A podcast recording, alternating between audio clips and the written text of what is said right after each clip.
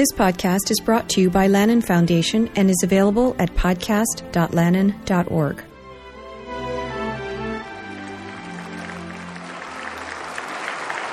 Thank you. I am very happy to be introducing to you Viet Thanh Nguyen. In the past year, he burst onto the literary scene as a novelist, historian, scholar, and short story writer. You might call him poet too, as the language and rhythm of each sentence and line carry you into beauty and truth. The sympathizer gives us story so that we see life and war from the points of view of many conflicting characters. We sympathize with all of them, so find ourselves switching sides in civil wars and questioning who is enemy and who is friend. Who am I?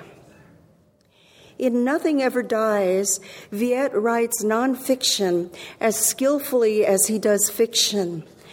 This book is an important work of philosophy and history.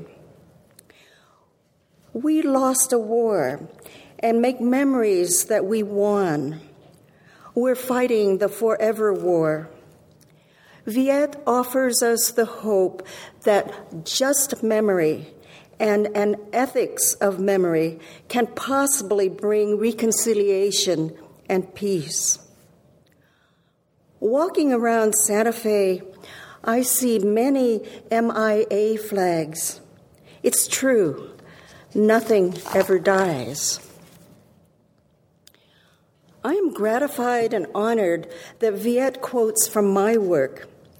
He says that I capture the ethical challenge for writers who speak about terrible events.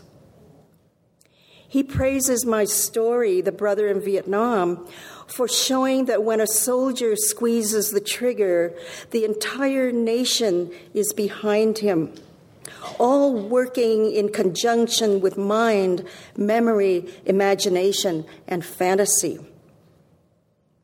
What he says about my work are challenges, standards, ideals that he sets for himself. And he reaches them. To capture the ethical challenge for writers who speak about terrible events. I do feel inspired and uplifted that Viet's young generation is carrying on the work for peace and justice after me. Nothing Ever Dies was published barely a year after The Sympathizer, but it was 14 years in the writing. We are reading, reaping the harvest of 14 years of dedicated, devoted labor, research, and deep thought. The refugees has come out precisely at the right time. Just the title, boldly on the book jacket, serves as a protest sign. Our country has yet another chance to save the lives of refugees. And once again, we deny them haven. All my life, my family has feared deportation because we were illegal immigrants and descendants of illegal immigrants. I did not think to name them not immigrants, but refugees. In The Refugees, the book, Viet gives each refugee a face and a story. The work of literature is to, to, is to create compassion in the reader. With books such as The Refugees, we may have a chance to make compassionate immigration laws. Ladies and gentlemen, I give you the important American and global writer Viet Thanh Nguyen.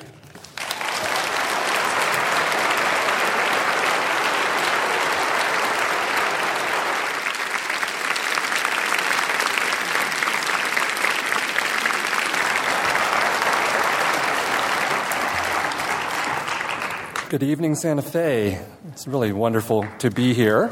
Yeah. First things first, though. I can't help it. I'm Asian.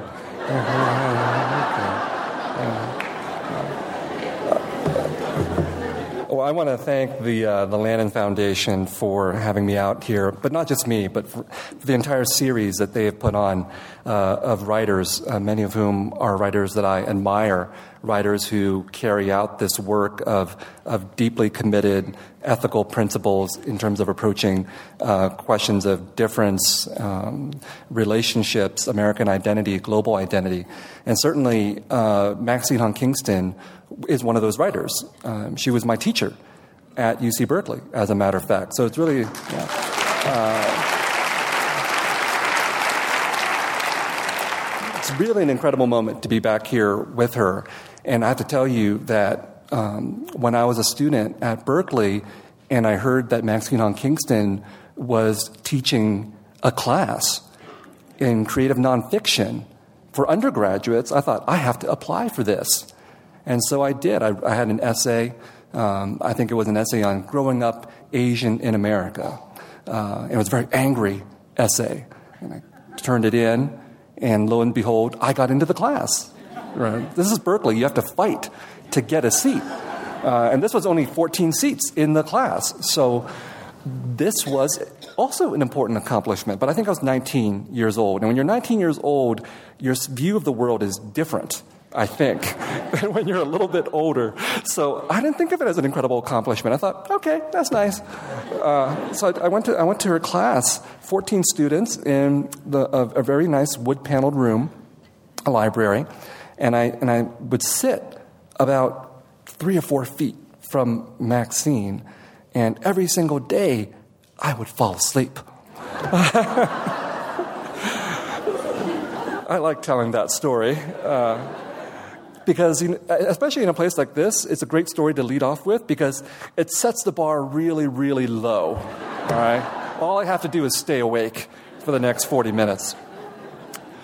I want to start off uh, with a couple of paragraphs from Nothing Ever Dies, uh, the beginning, because it will tell you a little bit about me and about the work that I do.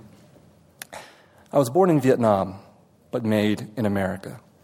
I count myself among those Vietnamese dismayed by America's deeds, but tempted to believe in its words. I also count myself among those Americans who often do not know what to make of Vietnam and want to know what to make of it.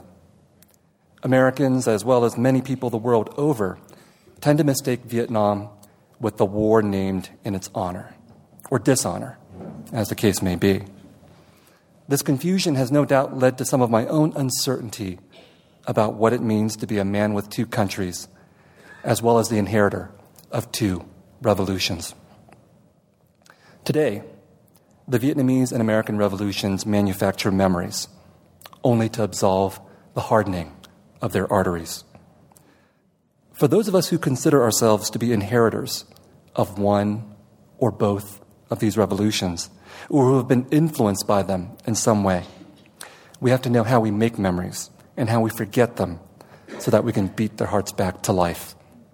That is the project, or at least the hope, of this book. It's also been the project or the hope of the sympathizer and the refugees as well. And I think there really is hope, even as I'm bringing up this history of revolutions that have failed to live up to their ideals. I think there is hope, because these revolutions have left traces in our memory of what they aspire to be, what they can be, and a record of the struggles that people in generations before us have undergone to make those revolutions happen. And it's important to have that sense of history and that sense of time and that sense of previous struggle, especially in an era like this, I think, when so many people uh, of a certain uh, inclination are shocked, are taken aback that their country has turned in a certain direction that they didn't think was possible. But if you have a sense of history, then you know it's very, very possible that even though we're, li- we're living uh, in discouraging times for some of us, for people like me, these are not new times. If we have a sense of American history, we know we've been here before. And in fact, times before have been worse. And unlike previous generations, we have a history and a memory of the political struggles, the efforts towards progressivism and inclusion that have been bequeathed to us and that we can continue. And when I think of a long struggle, instead of getting discouraged, I actually get hopeful. Right? Because I think that whatever happens in the next two months, four years, eight years, God knows, it's only a very narrow window of time. Right? And that as terrible as things are, as terrible as, as things may be today, even if we have a new election and a new president, that's not going to make everything okay. The struggle will continue. And the struggle has gone on for thousands of years before us. And so, in Nothing Ever Dies, I talk a lot about cosmopolitanism, about this idea that thousands of years ago, when we thought of our community, we thought of the tribe and the village. And anybody outside of that, we were going to kill them. That was the natural world. Now we think of the nation as our natural world. And anybody outside of the nation, we're going to kill them, or at least not let them in. Right? But if we look back into the past and we see how our horizon of the near and the dear has expanded to include more of the far and the feared, then there's hope. There's hope that we at least have a vision that our horizons can extend to the world and beyond. That's what I hang on to. The passage that I read to you was also about duality, the sense of being both Vietnamese and American. And when I was uh, growing up as a refugee in San Jose, in California, I felt that duality every day. Because when I was home in a Vietnamese household, I felt like an American, spying on my parents. the strange customs, the strange things they did. You know, Maxine in, in, in The Woman Warrior talks about how her mom would like chop up skunks and raccoons and bring them home eh, to eat, right? Well, my parents never did that. But, you know, boiled liver and boiled stomach and boiled tongue every single night for dinner. That was pretty weird. I just wanted a hamburger, you know? Then I would go outside into the world of hamburgers and I would feel like I was a Vietnamese spying on Americans. So I lived that sense of duality every day of my life. And so it wasn't much of a stretch to take that sense of duality, that sense of feeling like I was a spy, no matter where I was, and harnessing it with the story of a real spy and exaggerating it tremendously to get to the plot of The Sympathizer, which is not in any way an autobiographical novel. I'm not a spy, not a traitor. Not really a liar most of the time.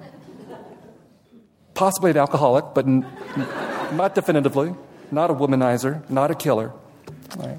But it was fun to imagine all those things. And it was fun to take the emotional core of who I was, that sense of duality, that sense of being a spy, and expanding it into the plot of a spy novel and a thriller.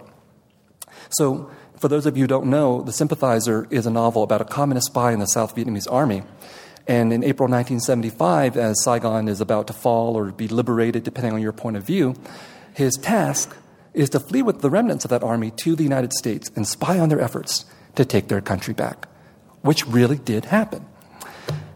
So he gets to the United States and he is a refugee.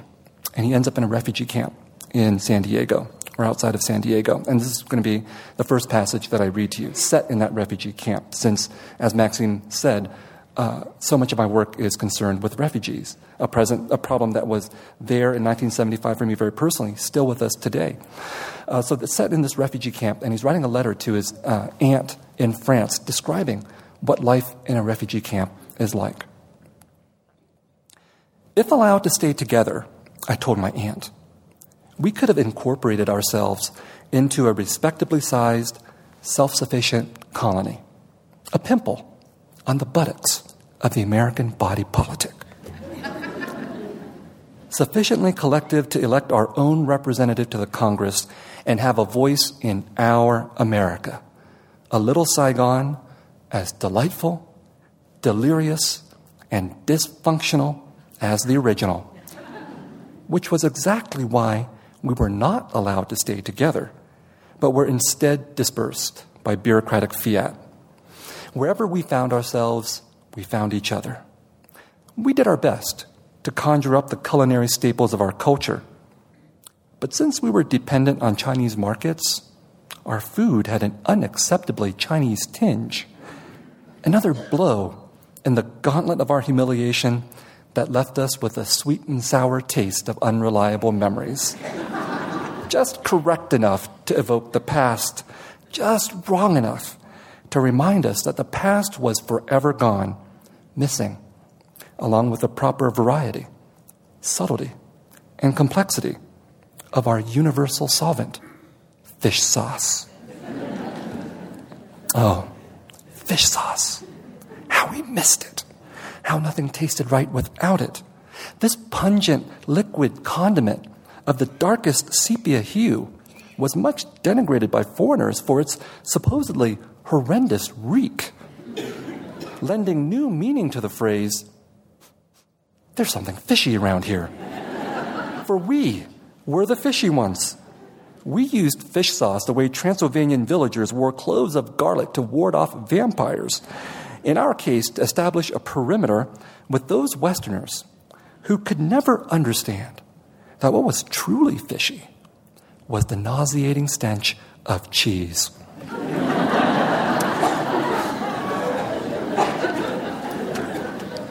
What was fermented fish compared to curdled milk? But out of deference to our hosts, we kept our feelings to ourselves, sitting close to one another on prickly sofas and scratchy carpets, our knees touching under crowded kitchen tables, chewing on dried squid and the cud of remembrance until our jaws ached, trading stories heard second and third hand about our scattered countrymen. This was the way we learned of the clan turned into slave labor by a farmer in Modesto.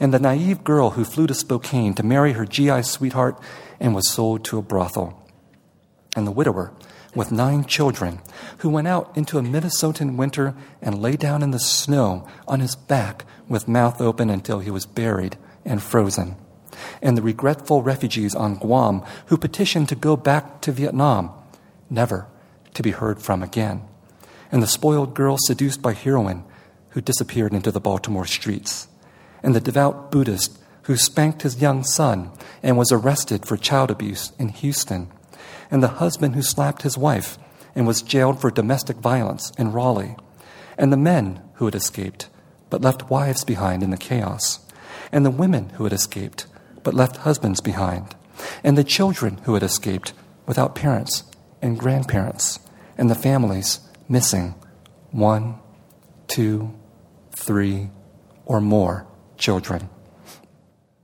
Sifting through the dirt, we pan for gold. The story of the baby orphan adopted by a Kansas billionaire, or the mechanic who bought a lottery ticket in Arlington and became a multimillionaire, or the girl elected president of her high school class in Baton Rouge, or the boy accepted by Harvard from Fond du Lac, the soil of Camp Pendleton still in the tracks of his sneakers, or the movie star you love so much, dear aunt, who circled the world from airport to airport, no country letting her in after the fall of Saigon. None of her American movie star friends returning her desperate phone calls until, with her last dime, she snagged Tippi Hedren, who flew her to Hollywood. So it was that we soaped ourselves in sadness and we rinsed ourselves with hope. And for all that we believed almost every rumor we heard, almost all of us refused to believe that our nation was dead. So, the story about Tippi Hedren is a true story. The movie star was Ngoc Dinh, the most famous Vietnamese movie star of the 1960s and 1970s.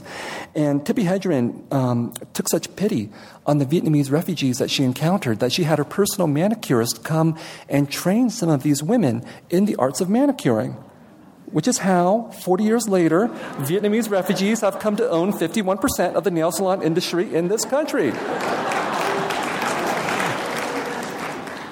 which is either a pro refugee story or an anti refugee story, depending on your point of view.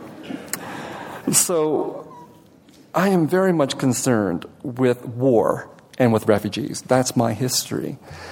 And my history uh, leads me, I think, to a different understanding of war than what many Americans have, and possibly many people the world over. I think for Americans, and for many people the world over, war is something typically fought by men and soldiers. And for Americans in particular, war is something that's fought over there, somewhere else. But for most people in the world, war is fought in their own countries, in their own land. And for those people, war is not only about soldiers, it's about civilians too. I mean, you have to remember that the Vietnam War was not unusual in the fact that more civilians died during that war than soldiers did. And that's a fact of the 20th century. So, how can we imagine that war is about soldiers when more civilians die than soldiers in war? You know, we imagine war in that way in order to contain the meaning of war, in order to segregate it, in order to understand it, in order to allow us to say, war is hell, and understand that rationally, and yet with every generation, go to war again. Because we believe we're not implicated in it. We, as in those people who are not in the military, because it's soldiers who fight war. But my understanding of war is very different. My understanding of war, and I share this understanding with Maxine, is that war is total. War is the military industrial complex. There's a great passage in The Brother in Vietnam from China Men in Maxine's book where she describes how opening the door of your refrigerator means that you are involved. Because the companies that manufacture the refrigerator, that manufacture the coolant that goes into the refrigerator, that manufactures the plastic that encases your food, those companies are part of the same corporations that manufacture Agent Orange and the bombs that go out to do the carpet bombing. So we pay our taxes. We're involved in war. But we don't, we don't want to think about that. There's a, there's a great chapter in Tim O'Brien's The Things I Carried, which I think many of you have probably read. And the chapter is How to Tell a True War Story. And he gets at some of the truth of the war story. He talks about how war stories are contradictory. They're terrible, but they're also fascinating. They're dangerous, but they're also thrilling. That's why we go to war, all, uh, go to war over and over again. That's why we like to hear war stories. But he doesn't tell us that war is also really boring. That's the war story we don't want to hear. You know, we'll, get, we'll watch anti war movies forever, and we're going to keep on going to war because we're thrilled by the spectacle of war that's found in anti war stories. But a true anti war story would show us how boring war really is and how implicated all of us are in war. And we don't want to watch that kind of story. So much of my work is about bringing attention to this much more total, complicating, contradictory, uneasy dimension of war that involves soldiers and civilians and war machines and all of us, and involves refugees as well. I teach a class on the Vietnam War, and my students go and interview survivors of the Vietnam War of all backgrounds. And one of the things that they discover is that when they interview American veterans of the war, they discover that the majority of their interviewees never saw combat. Some of them did see combat, saw, saw terrible things that disturb them to this day. But the majority went to Germany or sat on a base in the United States or were on a, on a ship in the Navy or were guarding a base somewhere in Vietnam. They never saw combat. Southeast Asian refugees who survived the war that my students interviewed, every single one of those people has a horrible story, has a traumatic story, have suffered much more than those soldiers who never saw combat. That's, those are war stories, and yet we don't think of them as war stories. So that's why it's been really important for me, wherever I go, to repeat again and again that I'm not an immigrant, I'm a refugee. And The Sympathizer is not an immigrant novel, it's a war novel. Because when the novel came out, there were a lot of reviews that said this is, an, this is a, a novel in the great tradition of the immigrant story. And he is an immigrant writer. And I said, no, that's not true. Because using that idea of the immigrant also contains unpleasant meanings for Americans as well. Because even if today the pendulum has swung so that we are, uh, as a society, leaning against open immigration, nevertheless, the idea of the immigrant is absolutely a part of the American mythology, a part of the American dream. We welcome people here, and they can be upwardly mobile, and they can fulfill this American dream that makes us feel good as well. So, we look at Koreans, we look at Filipinos, and we think, those are just immigrants. And we forget that the reason why Koreans and Filipinos are here in this country is because the United States colonized the Philippines for 50 years and carpet bombed all of Korea during the Korean War and killed, you know, that war killed 2 million Koreans, which most people don't know about. So, to think of people as refugees brings up histories of war that make us uncomfortable. That's why I insist that I'm a refugee and that I tell war stories. So, many people have also asked me to talk about my personal biography to get a little bit of a, of a clue as to why I write the things that I write. So I'll share a little bit of my story with you from an essay called America and Me that I published in the Financial Times a couple of months ago. I'm a refugee, an American, and a human being, which is important to proclaim, as there are many who think these identities cannot be reconciled. In March 1975, as Saigon was about to fall, my humanity was temporarily put into question as I became a refugee. My family lived in Ban Me Thuot, famous for its coffee and for being the first town overrun by communist invasion. My father was in Saigon on business, and my mother had no way to contact him. She took my 10 year old brother and four year old me, and we walked 184 kilometers to the nearest port in Nha I admit to possibly being carried. At least it was downhill. At least I was too young, unlike my brother, to remember the dead paratroopers hanging from the trees. I'm grateful not to remember the terror and the chaos that must have been involved in finding a boat. We made it to Saigon and reunited with my father, and a month later, when the communists arrived, repeated the mad scramble for our lives. That summer, we arrived in America. I came to understand that in the United States, land of the fabled American dream, it is un American to be a refugee. The refugee embodies fear, failure, and flight. Americans of all kinds, black and white, believe that it is impossible for an American to become a refugee. Although it is possible for refugees to become Americans and in that way be elevated one step closer to heaven. The average American or European who feels that refugees or immigrants threaten their jobs does not recognize that the real culprits for their economic plight are the corporate interests and individuals that want to take the profits and are perfectly happy to see the struggling pitted against each other. The economic interests of the unwanted and the fearful middle class are aligned. But so many can't see that because of how much they fear the different, the refugee, the immigrant. In its most naked form, this is racism. In a more polite form, it takes the shape of defending one's culture, where one would rather remain economically poor but ethnically pure. This fear is a powerful force, and I admit to being afraid of it. Then I think of my parents, who were younger than me when they lost nearly everything and became refugees. I can't help but remember how, after we settled in San Jose, California, and my parents opened a Vietnamese grocery store in the runtown downtown, a neighboring store put a sign up in its window Another American driven out of business by the Vietnamese. but my parents did not give in to fear, even though they must have been afraid. And I think of my son nearly the age I was when I became a refugee. And while I do not want him to be afraid, I know he will be. What is important is that he have the strength to overcome his fear. And the way to overcome fear is to demand the America that should be and can be, the America that dreams the best version of itself.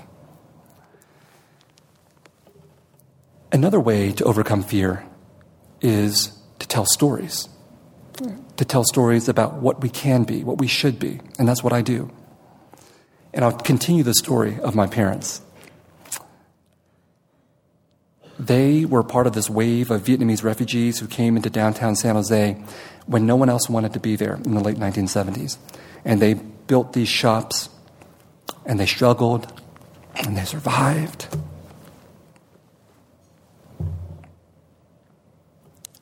My parents worked 12 to 14 hour days almost every day of the year. They were shot in that store. Downtown City Hall couldn't care less until Silicon Valley money flooded the valley. And then in the early, in the late 90s, they decided that they needed a new city hall to reflect the grandeur of Silicon Valley. And they picked the property right across the street from my parents. And they built City Hall there. And they took my parents' property and they used eminent domain to take it away. And my parents had to sue to get a fair price on that property. And I thought for years and years that they built a parking garage on my parents' property. And that idea was so painful for me. Not because of the money, but because of the symbolism of everything that my parents had gone through. That all that would be gone, and you would have a parking garage, which is about a very u- unique American contribution to the world, right? Uh, so for years and years, whenever I would go back to San Jose, which was also a very painful experience for me, I would never go to that part of downtown. I would always avoid it. And then last year, I won the Pulitzer Prize. And then San Jose City Hall remembered that I'm from San Jose. Viet, come back to San Jose. I'd like to give you an award in City Hall. I'd never seen City Hall. So I went. And I stood outside City Hall, and I realized that they did not build that parking garage after all. They built a parking lot to add insult to injury. And so my parents had not driven out Americans from downtown. They had rebuilt downtown. They had made downtown great again. Right?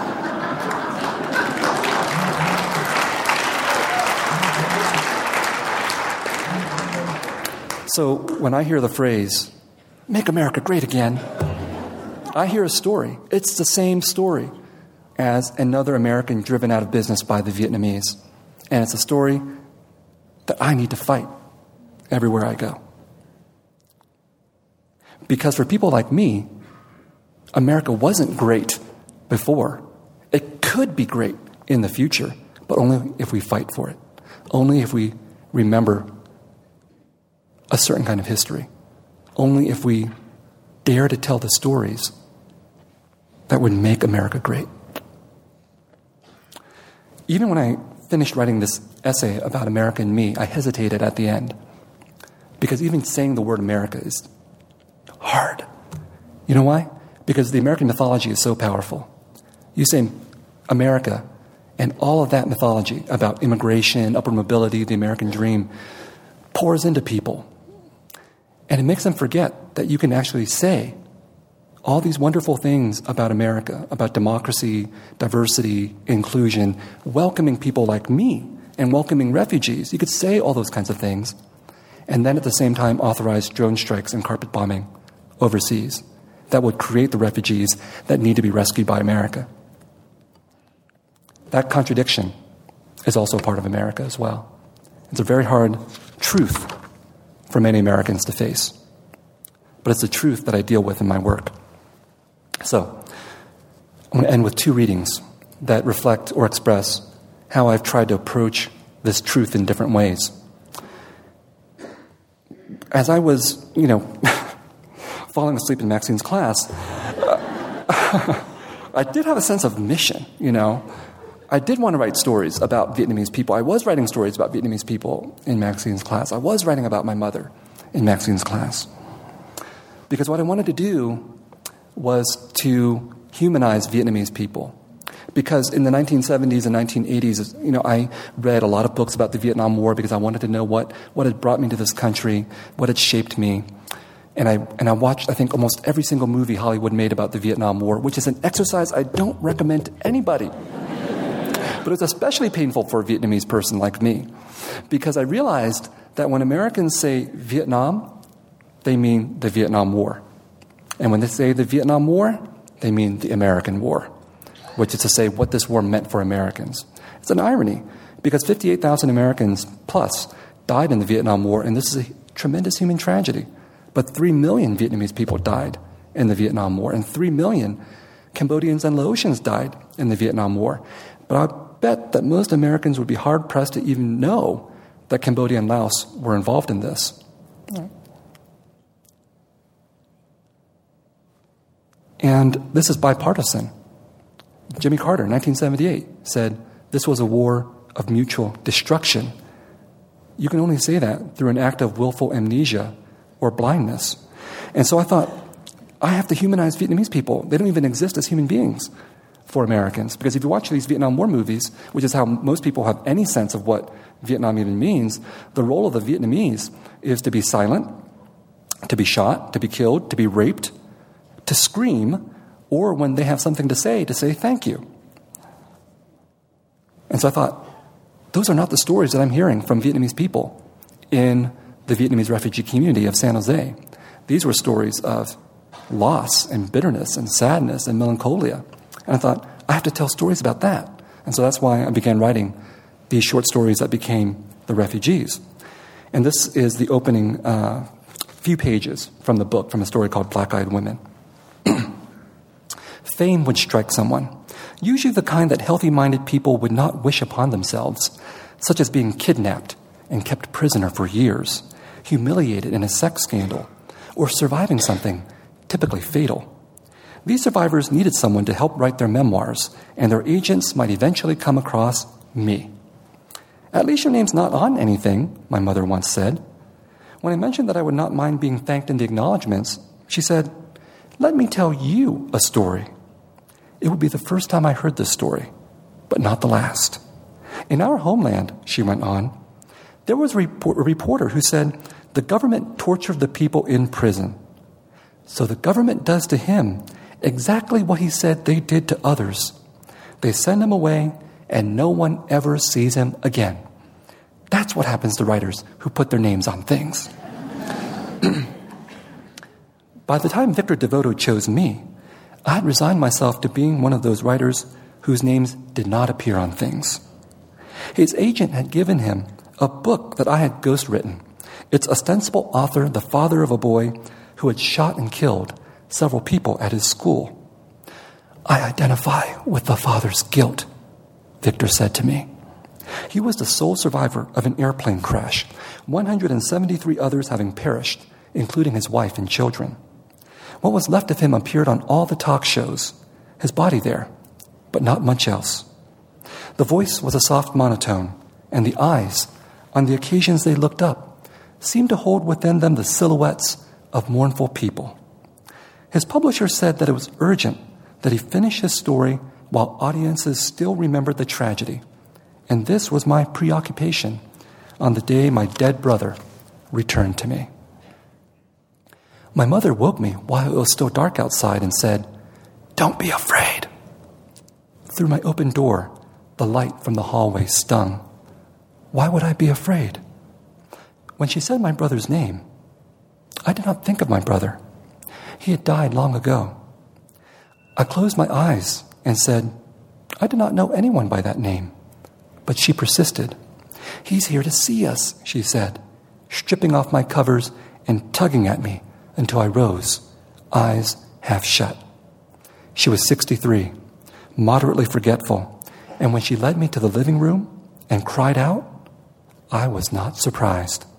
He was right here, she said, kneeling by her floral armchair as she felt the carpet. It's wet. She crawled to the front door in her cotton pajamas, following the trail. When I touched the carpet, it was damp. For a moment, I twitched in belief, and the silence of the house at four in the morning felt ominous. Then I noticed the sound of rainwater in the gutters, and the fear that had gripped my neck relaxed its hold.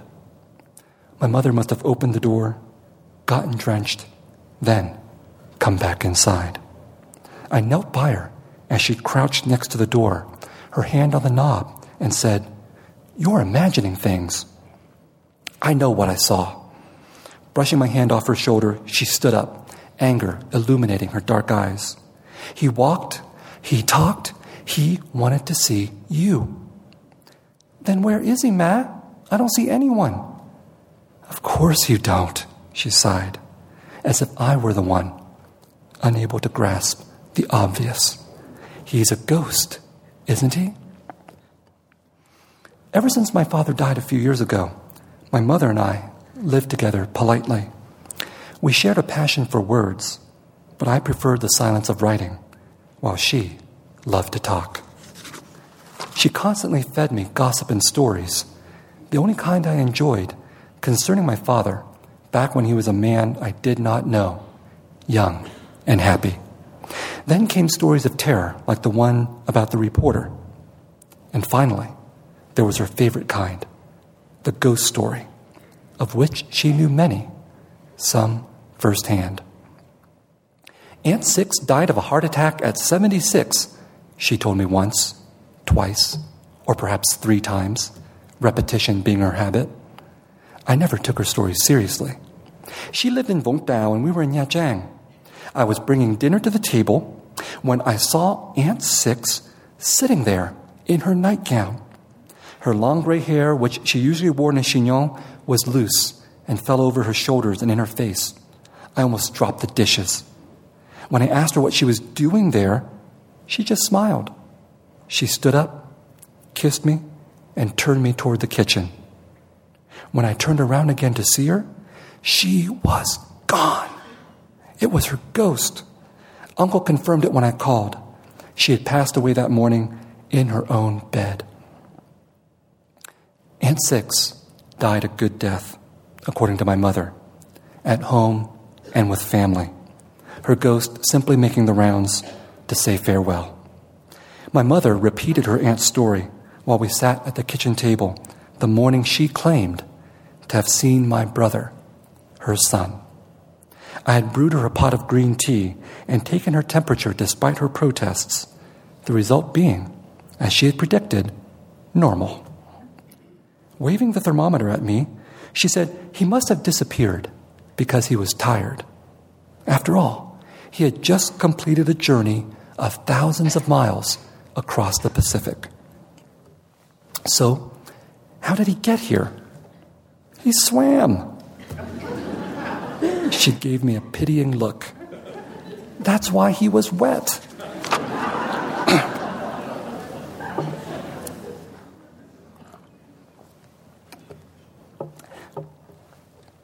He was an excellent swimmer, I said, humoring her. What did he look like? Exactly the same. It's been 25 years. He hasn't changed at all. They always look exactly the same as when you last saw them. I remembered how he looked the last time, and any humor that I felt vanished. The stunned look on his face, the open eyes that did not flinch even with the splintered board of the boat's deck pressing against his cheek. I did not want to see him again, assuming there was something or someone to see. After my mother left for her shift at the salon, I tried to go back to sleep, but could not. His eyes stared at me whenever I closed my own. Only now was I conscious of not having remembered him for months. I had long struggled to forget him, but just by turning a corner in the world or in my mind, I could run into him, my best friend. From as far back as I can recall, I could hear his voice outside our house calling my name. That was my signal to follow him down our village's lanes and pathways, through jackfruit and mangrove groves to the dikes and fields, dodging shattered palm trees and bomb craters. At the time, this was a normal childhood. Looking back, however, I could see that we had passed our youth in a haunted country. Our father had been drafted, and we feared that he would never return. Before he left, he had dug a bomb shelter next to our home, a sandbagged bunker whose roof was braced by timber. Even though it was hot and airless, dank with the odor of the earth and alive with the movement of worms, we often went to play there as little children. When we were older, We went to study and tell stories. I was the best student in my school, excellent enough for my teacher to teach me English after hours, lessons I shared with my brother. He, in turn, told me tall tales, folklore, and rumors. When airplanes shrieked overhead and we huddled with my mother in the bunker, he whispered ghost stories in my ear to distract me. Except, he insisted, they were not ghost stories. They were historical accounts from reliable sources. The ancient crones who chewed betel nut and spat its red juice while squatting on their haunches in the market, tending coal stoves or overseeing baskets of wares. Our land's confirmed residents, they said, included the upper half of a Korean lieutenant launched by a mine into the branches of a rubber tree, a scalped black American floating in the creek not far from his downed helicopter, his eyes and the exposed half moon of his brain glistening above the water, and a decapitated Japanese private groping through cassava shrubbery for his head. These invaders came to conquer our land and now would never go home, the old lady said, cackling and exposing lacquered teeth, or so my brother told me. I shivered with delight in the gloom, hearing those black eyed women with my own ears, and it seemed to me that I would never tell stories like those. So I ended up being the one telling stories like those. And after the refugees, I decided that I was done trying to humanize Vietnamese people. Because I realized people from the majority, from dominant culture, never have to humanize themselves. They take their humanity for granted. They're so comfortable with their humanity, they can acknowledge their inhumanity at times. And I felt that if I were to write a novel in The Sympathizer that could aspire to change the American story or change the world story of the Vietnamese, I had to claim both humanity and inhumanity, which is why I made the sympathizer the person that he is. In this last episode that I'm going to read, you'll see perhaps a little bit of that inhumanity uh, in an episode where he gets a job as the authenticity consultant on the making of a movie that looks suspiciously like Apocalypse Now. but if Francis Ford Coppola were to ask, is not Apocalypse Now. So, he's going to meet with this famous director, known only as the auteur. My meeting with the auteur had gone on for a while longer, mostly in a more subdued fashion, with me pointing out that the lack of speaking parts for Vietnamese people in a movie set in Vietnam might be interpreted as cultural insensitivity. Do you not think it would be a little more believable, I said? A little more realistic? A little more authentic? For a movie set in a certain country, for the people in that country to have something to say, instead of having your screenplay direct as it does now, cut to villagers speaking in their own language. Do you think it might not be decent to let them actually say something instead of simply acknowledging that there's some kind of sound coming from their mouths. Could you not even just have them speak a heavily accented English? You know what I mean, ching chong English? Just to pretend they are speaking in an Asian language that somehow American audiences can strangely understand?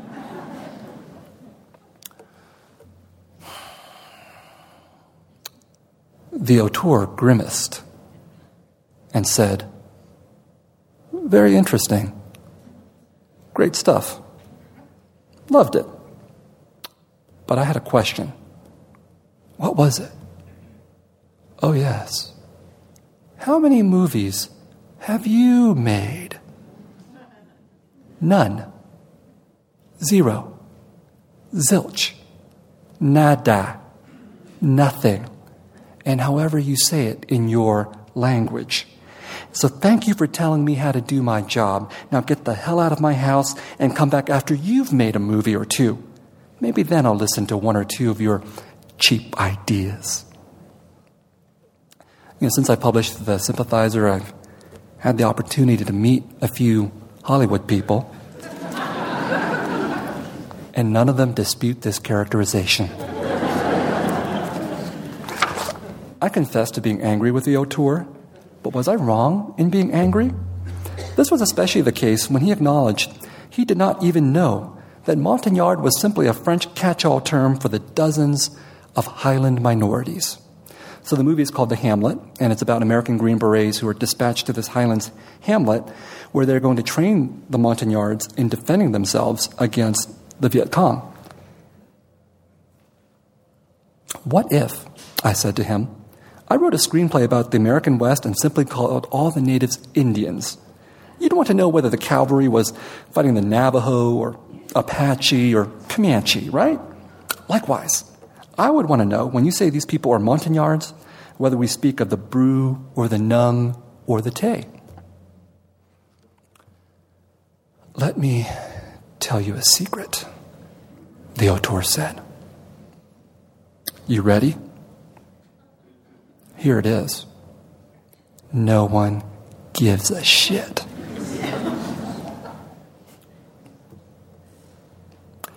he was amused by my wordlessness. To see me without words is like seeing one of those Egyptian felines without hair, a rare and not necessarily desirable occasion. How could I be so dense? How could I be so deluded? I naively believed that I could divert the Hollywood organism from its goal the simultaneous lobotomization and pickpocketing of the world's audiences. Hollywood did not just make horror movie monsters, it was its own horror movie monster, smashing me under its foot. I had failed, and the auteur would make the Hamlet as he intended, with my countrymen serving merely as raw material for an epic about white men saving good yellow people from bad yellow people. I pitied the French for their naivete in believing they had to visit a country in order to exploit it.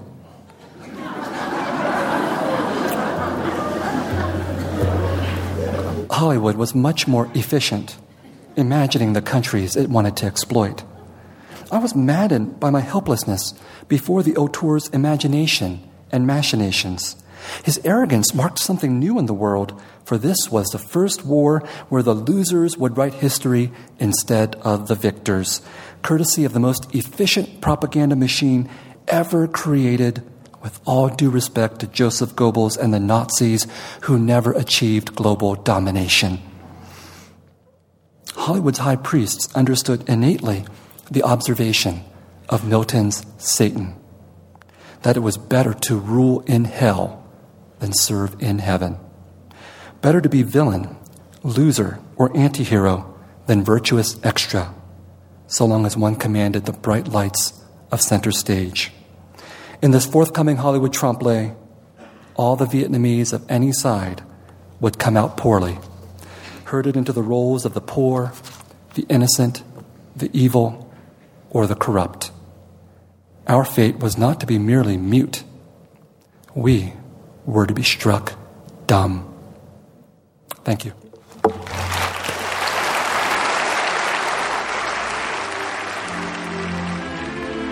That concludes the reading for this event. Up next is the conversation.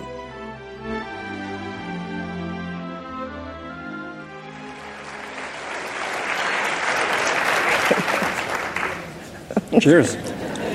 It really should be scotch up here. I really Yes. wish they would make that a tradition. yes, we could use it.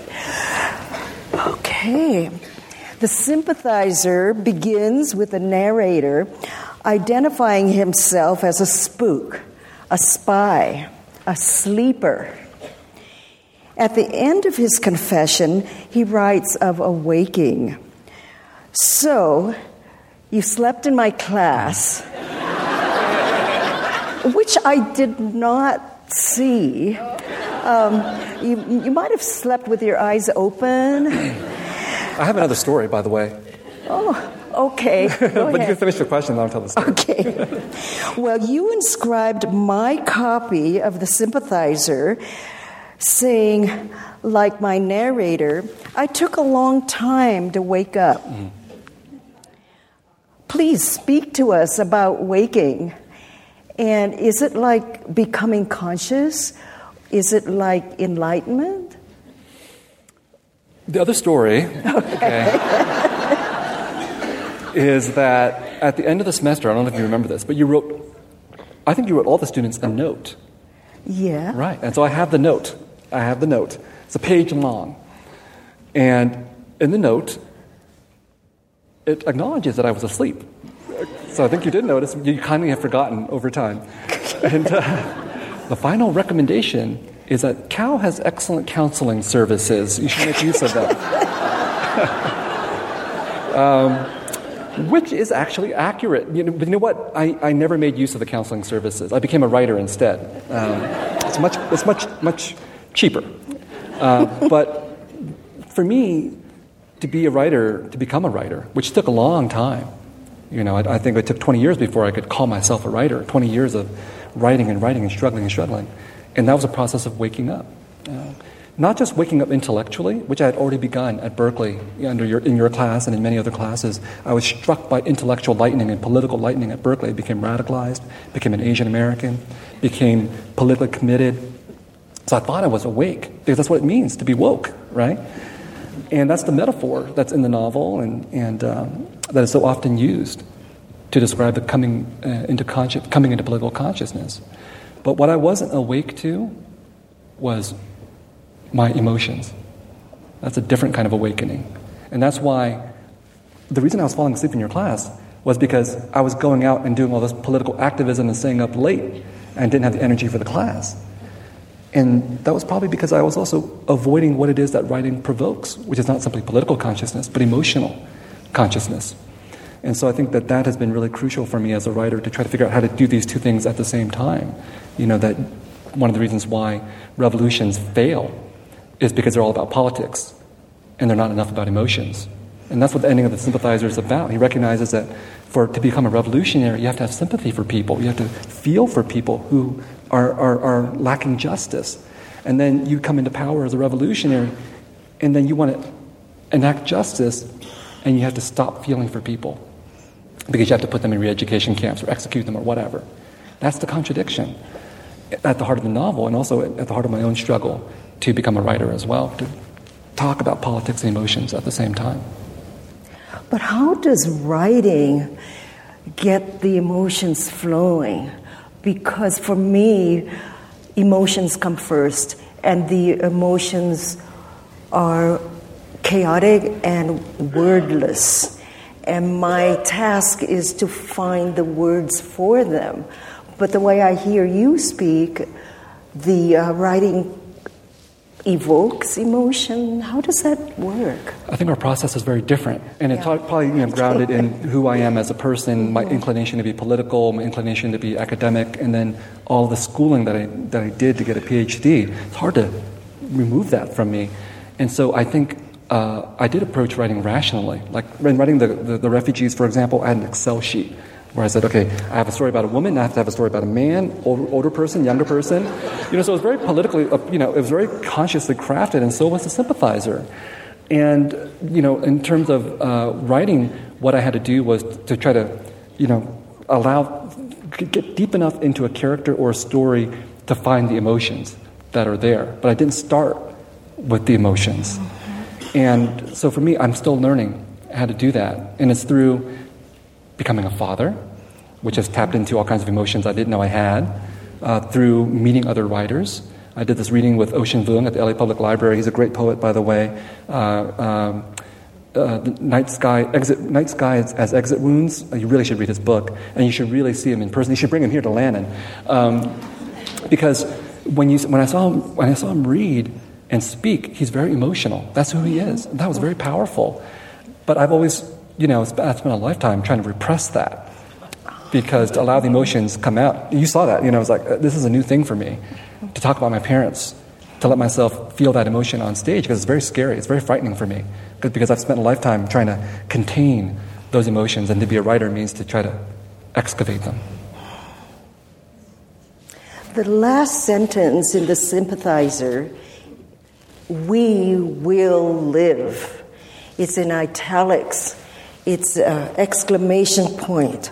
We will live.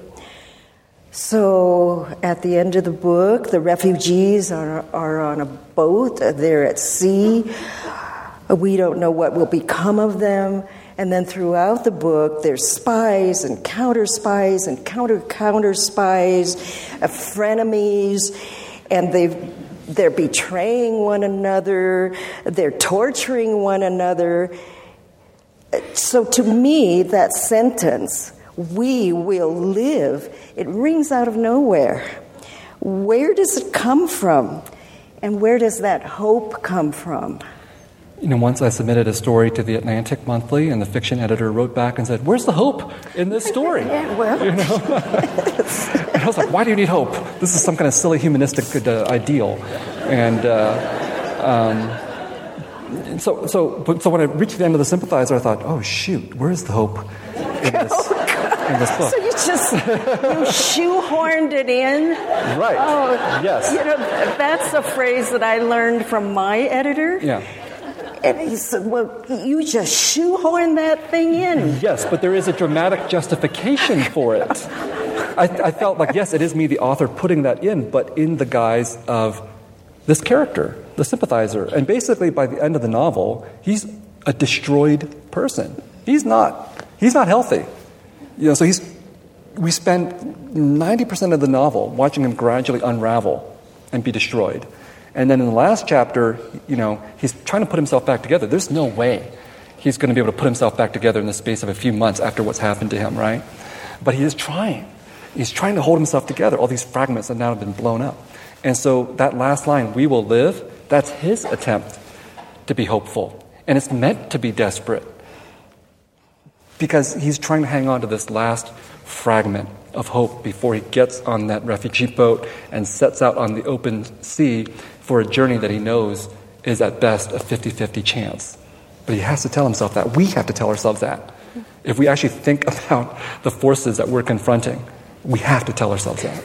Yeah, I, I like your uh, explaining it to me in this sort of non poetic layman's language. Uh, and uh, I, I, think it's a, a, wonderful way to end that book because uh, it, it's, it's mysterious. We don't know where it comes from, and it forces us to, to try to work it out.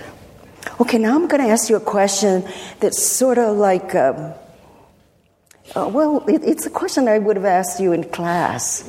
I'll, I'll, try to do better this time. Yes, yeah. yes, yes. He, he, you know, he never spoke in class. So you so, do remember? Yes, I do. do remember. I do remember. Oh, yeah, yeah, yeah, yeah. But so, that's not the same as being asleep. Uh, not talking. Actually, uh, now you re- now I remember the letter was actually much more cutting than that oh. because it, you actually said that you did not say a word in class. That's true. You That's did. It. And I didn't. You, did. and you said you have to give more of yourself to your your fellow students, and yes, you were right. I did. But I was also yes. very shy. Yeah. well, well, look at me. Yeah. So, you might remember that uh, in this class, which was called Reading for Writers, I assigned William Carlos Williams in The American Grain. Uh, did you read it? I did. I did. There were four books. There were four books, and I read all four of them. Yes. Oh, very good. Okay. so, but I didn't get it. I did not get it. Okay. In The American Grain. So, in, in the book, um, William Carlos Williams has, he, he, he gives the, the, the, the mythic uh, history of America. And uh, he, he has um, Ponce de Leon comes to the Caribbean, and, uh, and there, and he just slaughters the Caribs and uh, the uh, uh, he unpeoples those islands. And uh, uh, Williams is saying uh, uh, the, the, the, people that were slaughtered, uh, they had a language. How can you, they, you do this? And there, there's a bloody scene where they're fighting at sea, and the dogs are, are uh, uh, the water is churning with blood, and the dogs are, are killed. Uh, the sharks are there, women, uh, babies, and uh, blood. And uh, William says, We are the slaughterers. And uh, then he says, Do these things die? Men who do not know what lives are themselves dead. In the heart, there are living Indians, one slaughtered and defrauded. Do these things die? And then you come up with this book, which I thought, this William Carlos Williams asked the question Do these things die? And Viet Thanh Nguyen, nothing ever dies. Okay, so was that your answer to Williams? And, and tell us about uh, your, uh, your, your, your, your way of thinking of history. You know, I think now that I'm a teacher too, I can say we as teachers have to believe that sometimes we plant a seed in students and it'll grow later, even if they don't know it, yeah. that the seed was planted. So, no, I don't remember that scene from William Carlos Williams in the American Grain. And you know what? But, but I remember, remember the, the, question. The question: Do these things die? I don't remember any of that. But you know what? I remember. I remember the book uh-huh. because in writing uh, "Nothing Ever Dies," I actually went and got the William Carlos Williams book oh, in the American cool. Grain, and I thought, I'm going to have to reread this book. And then I ran out of time. So I didn't reread it. Now I will. Uh, but I think the point is that it must have stayed with me. You know, as writers, we absorb all kinds of things that we don't know. This is my excuse. It must have stayed with me. I did read it, I saw the words, and somehow they lodged somewhere in the back of my mind. But also, William Carlos Williams, uh, you know, you and he and Toni Morrison are asking some of the same questions. You're investigating the same history. Even if you're dealing with Chinese Americans or Chinese immigrants, you're investigating the same America that he's talking about. And so is Toni Morrison, right? So we're, and I'm a part of that quest too, which is why I could turn to Toni Morrison and get Nothing Ever Dies out of Beloved. Mm-hmm. And I don't think that's a coincidence. That this is the group of writers that I affiliate with. You, Morrison, William Carlos Williams, people who acknowledge ourselves as Americans, but not just for the American dream, but for the blood as well. So you named your son Ellison. Um, is it because of your admiration for the African American writers? Yeah, absolutely. I think um, when I was at Berkeley, I took uh, African American literature with Professor Barbara Christian. I don't know if you knew her. Oh, yes, yeah. I do. She was incredible. Yes. She was incredible, you know. And I learned so much in that class. Just as I learned so much in all the ethnic studies courses uh, on Chicano literature, Asian American literature, and so on that I took. But African American liter- literature made a particular impression on me because of the combination of anger, critique, and art that was happening in, the, in that tradition.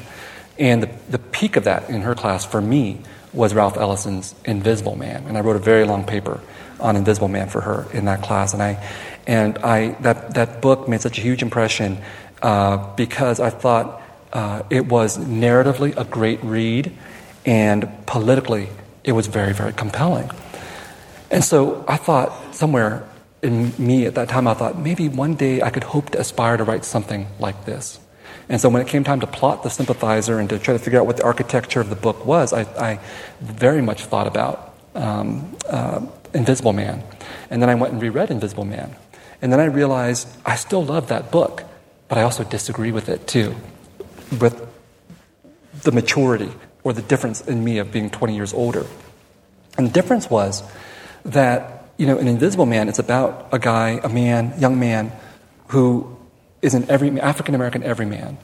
And he goes through his political consciousness and then his disillusionment. And then he retreats into a hole. And then he emerges at the end of the book thinking he has something to contribute after all as an individual. And I thought that's where I disagree with Ralph Ellison. I think this is why, one reason why, Invisible Man was as, was as recognized as it was in the 1950s, because it spoke to the political mood of the day that had grappled with communism and rejected it in favor of the, of the American individual. And I knew that in writing The Sympathizer, I was dealing with some of the same territory about a communist idealist who is going to be disillusioned. And the ending that the American publishing industry wanted from me was to say at the end, goodbye communism, hello America. That was the end. And I wasn't going to give them that. Did they actually uh, advise you to uh, how to end that book? No one is so crass as to say something like that.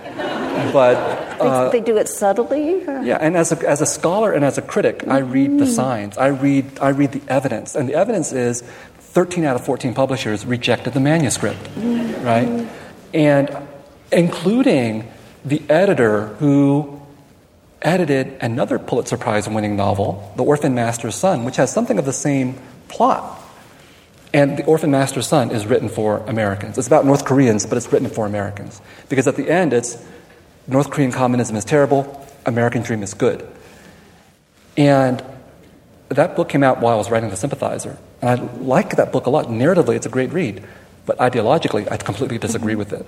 So, the, uh, these 14 times that you sent it out, uh, did you send the same manuscript out or did you change it before the next one? And did you change it before somebody actually accepted it? That's an interesting alternate universe. That would have been really a miserable experience and would have tested my integrity. Um, but no, what we did was we, we, my, my agent sent it out uh, to all these editors who, who he had handpicked. He's a very smart agent. He thought, these are the editors who are most likely to like your book for what it is. And, and then on one day, he said, this is the auction. And we're going to wait, and we're going to wait to see what people say. And he warned me in advance. He said, sometimes these auctions happen and, and, and nobody bids on the book. And I said, okay, I understand that's the reality. But inside of me, I thought, no, that's not going to happen. And so okay, here's, here's more backstory. So I love Ellison, right, Ralph Ellison. And so uh, there was a deadline for finishing my novel, which was that my, my wife was going to give birth. Um, and I finished the first draft of the novel two days before my son was born, and we named him Ellison, very deliberately after Ralph Ellison and African American literature. Um, so my son, three months old at the time that we, we send this book out, uh, uh, I, I had the morning shift. So I would revise the novel until about 3 in the morning while I'm watching over this lump. That's my son. it's a lump. You know, doesn't do much. Uh, and then 3 a.m. I would start drinking scotch. 5 a.m. I would fall asleep and my wife would take over.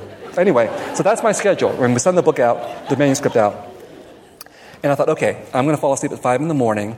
And then when I get up, it'll be like, uh, you know, 1 or 2 in the afternoon. And that'll be like 4 or 5 p.m. New York time. And the auction will be over. Okay? But my son, of course, chooses that day to be really disturbing and wakes me up at 10 in the morning.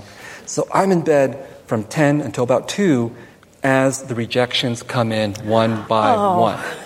And my agent, bless his heart, sends each one to me. Okay? And so I was like, this is the worst day of my, almost the worst, possibly the worst day of my life. Um, uh, and and uh, no one says it's because it doesn't affirm the American dream, but you know when they say stuff like, "Yeah, I couldn't crawl into the voice of this character," or "I just didn't like the language," I think they're you know it, it's hard to not to, not to think that I didn't give them the happy ending, mm-hmm. the hopeful ending, which is the American mm-hmm. ending that Americans oh, want. So then you put in italics, "We will live." Mm-hmm. that's that's it. So, does your son, does Ellison also have a Vietnamese name? Uh, Ellison Dai Dung Nguyen. Dung is um, the last name of his mother. Dai means fortune. No, wait, what does it mean? No, Dai means talent in Vietnamese. And um, my dad didn't like that name, you know. And uh, I thought, why? I, I, I, went through all this effort, we went through all this effort to come up with a Vietnamese name for him, you know. And I don't know. I think I think maybe we understand the word, the name literally, but you know, we don't understand what it means connotatively. Whatever, however, maybe maybe it's like you know, maybe it's an old-fashioned Vietnamese name, and he didn't want that. We thought it meant literary talent, but I think it means financial talent. Oh, oh, oh. well, it could be both. Hopefully, yes, yeah. yes. Okay, then now my husband Earl, he he he wants to ask this question. He's just delighted by an image that you have in uh, one of your short stories. And so there's a, uh, it's in Saigon, and uh, and we are seeing the streets, and uh, and, and, there are. Uh, uh, lots of street businesses going on, and there is a, um, a masseur. Uh, is that the same as a masseuse? Is it Male same version. thing? Yeah, I think so. Ma- masseur, mm-hmm. and uh, and he advertises his business by having a. Um, he, he's shaking a bottle, and there's pebbles inside. So and Earl finds that just delightful. I do too.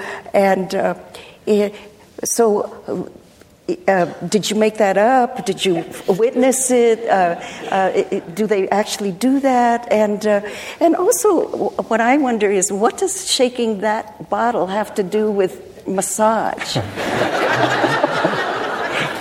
so I, I, got to Vietnam, and I think uh, the first, uh, the second time I was there, we stayed for, for seven months. And I would see, at night only, by the way, at night, I would see these young men, you know, neatly dressed, slacks, white shirt, riding their bicycles on the streets, shaking this bottle with the pebbles in it. I was like, what is, what is that? I don't know what that means. And, and there were many things in Vietnam I did not understand the meaning of. And uh, I finally figured it out when I went out on, onto the street once and I saw one of these men um, had parked his bike, put down his bottle, and he had spread a reed mat onto the sidewalk. And there was another guy lying on that reed mat with his shirt off, and the guy, the other man, was giving him the massage. And I thought that is so Vietnamese. This totally makes sense to me, you know. And uh, it was such a such a vivid detail that embodied the country at that time and possibly possibly still does about just the just what people had to do in order to survive and the makeshift ways in which they found ways to make a living. But what about the bottle? well, that, okay, they, they were, that was how they announced that they were traveling through the area, and oh, that was just their to call. Make a, it, yeah, it was to was make a sound. Yeah, yeah, yeah. Oh, yeah. and it's for other businesses too. I only saw it with those guys, oh. and maybe there was I don't know maybe there's another business underneath that. I have no idea. well, I heard you tell Terry Gross that you're not good at having fun, mm-hmm. and. Uh, is that true? And um, can you tell us one fun thing that you have done lately?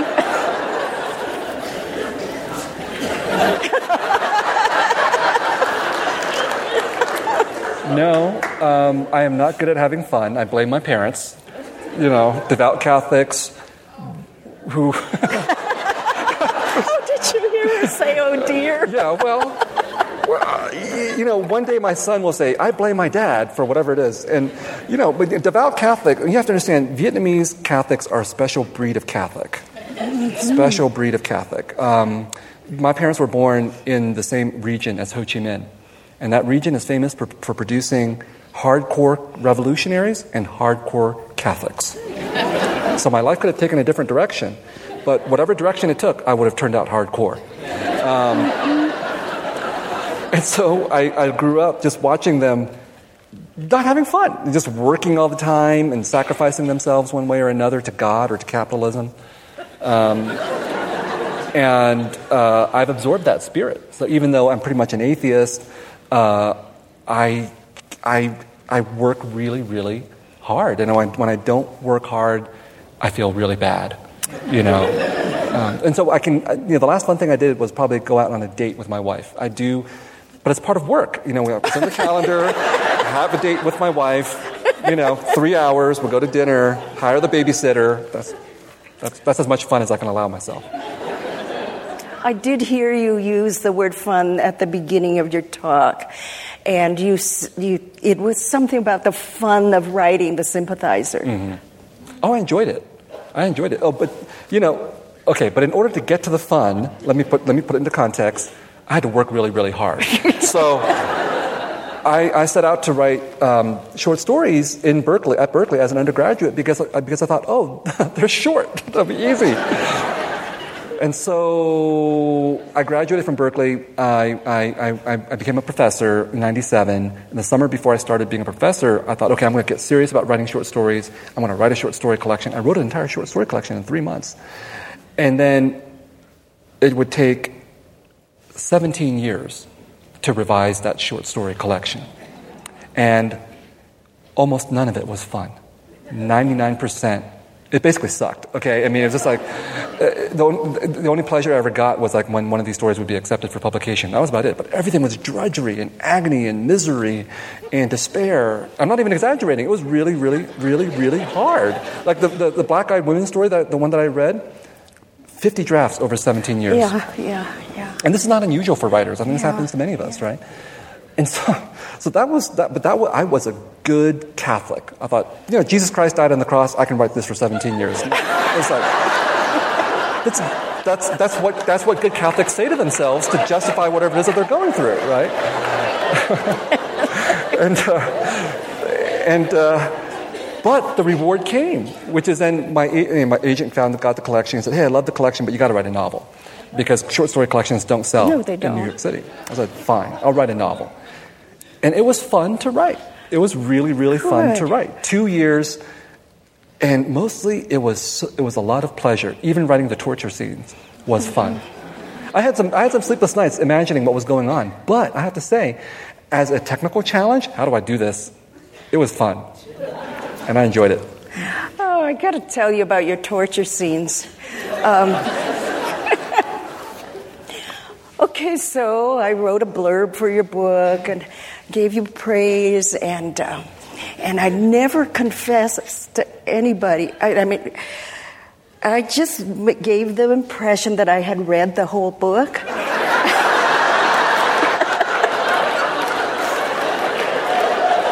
I skipped the torture scenes. I know. Uh, How do you know? You said it in an interview. Oh, oh, I did, I did, I did, I did. I, I confessed. It. Yeah, you did. I confessed to the New York Times. I think so. I, I, I told them I didn't read the tortures. yeah. So now we're And- even. Yeah. Okay. Okay. we're even. Okay. So, so I, I, I am like you. I don't have fun either, Mm-hmm. and uh, uh, but I, I'm having fun right now. Good. I'm glad. We've come full circle. Well, are you? I am. It's oh, fantastic. Yeah. Thank you so much. Thank you too. You've been listening to a Lannan podcast. You can subscribe to our podcast at podcast.lannan.org. In addition, the Lannan Audio Archives present similar programs by national and international writers, poets, and social activists at www.lannan.org. Listen to hundreds of hours of recorded programs from the likes of Seamus Heaney, Joy Harjo, Eduardo Galeano, Arundhati Roy, Jim Harrison, Edwidge Danticat, and Noam Chomsky. New programs are added every month to both the podcasts and the audio archives.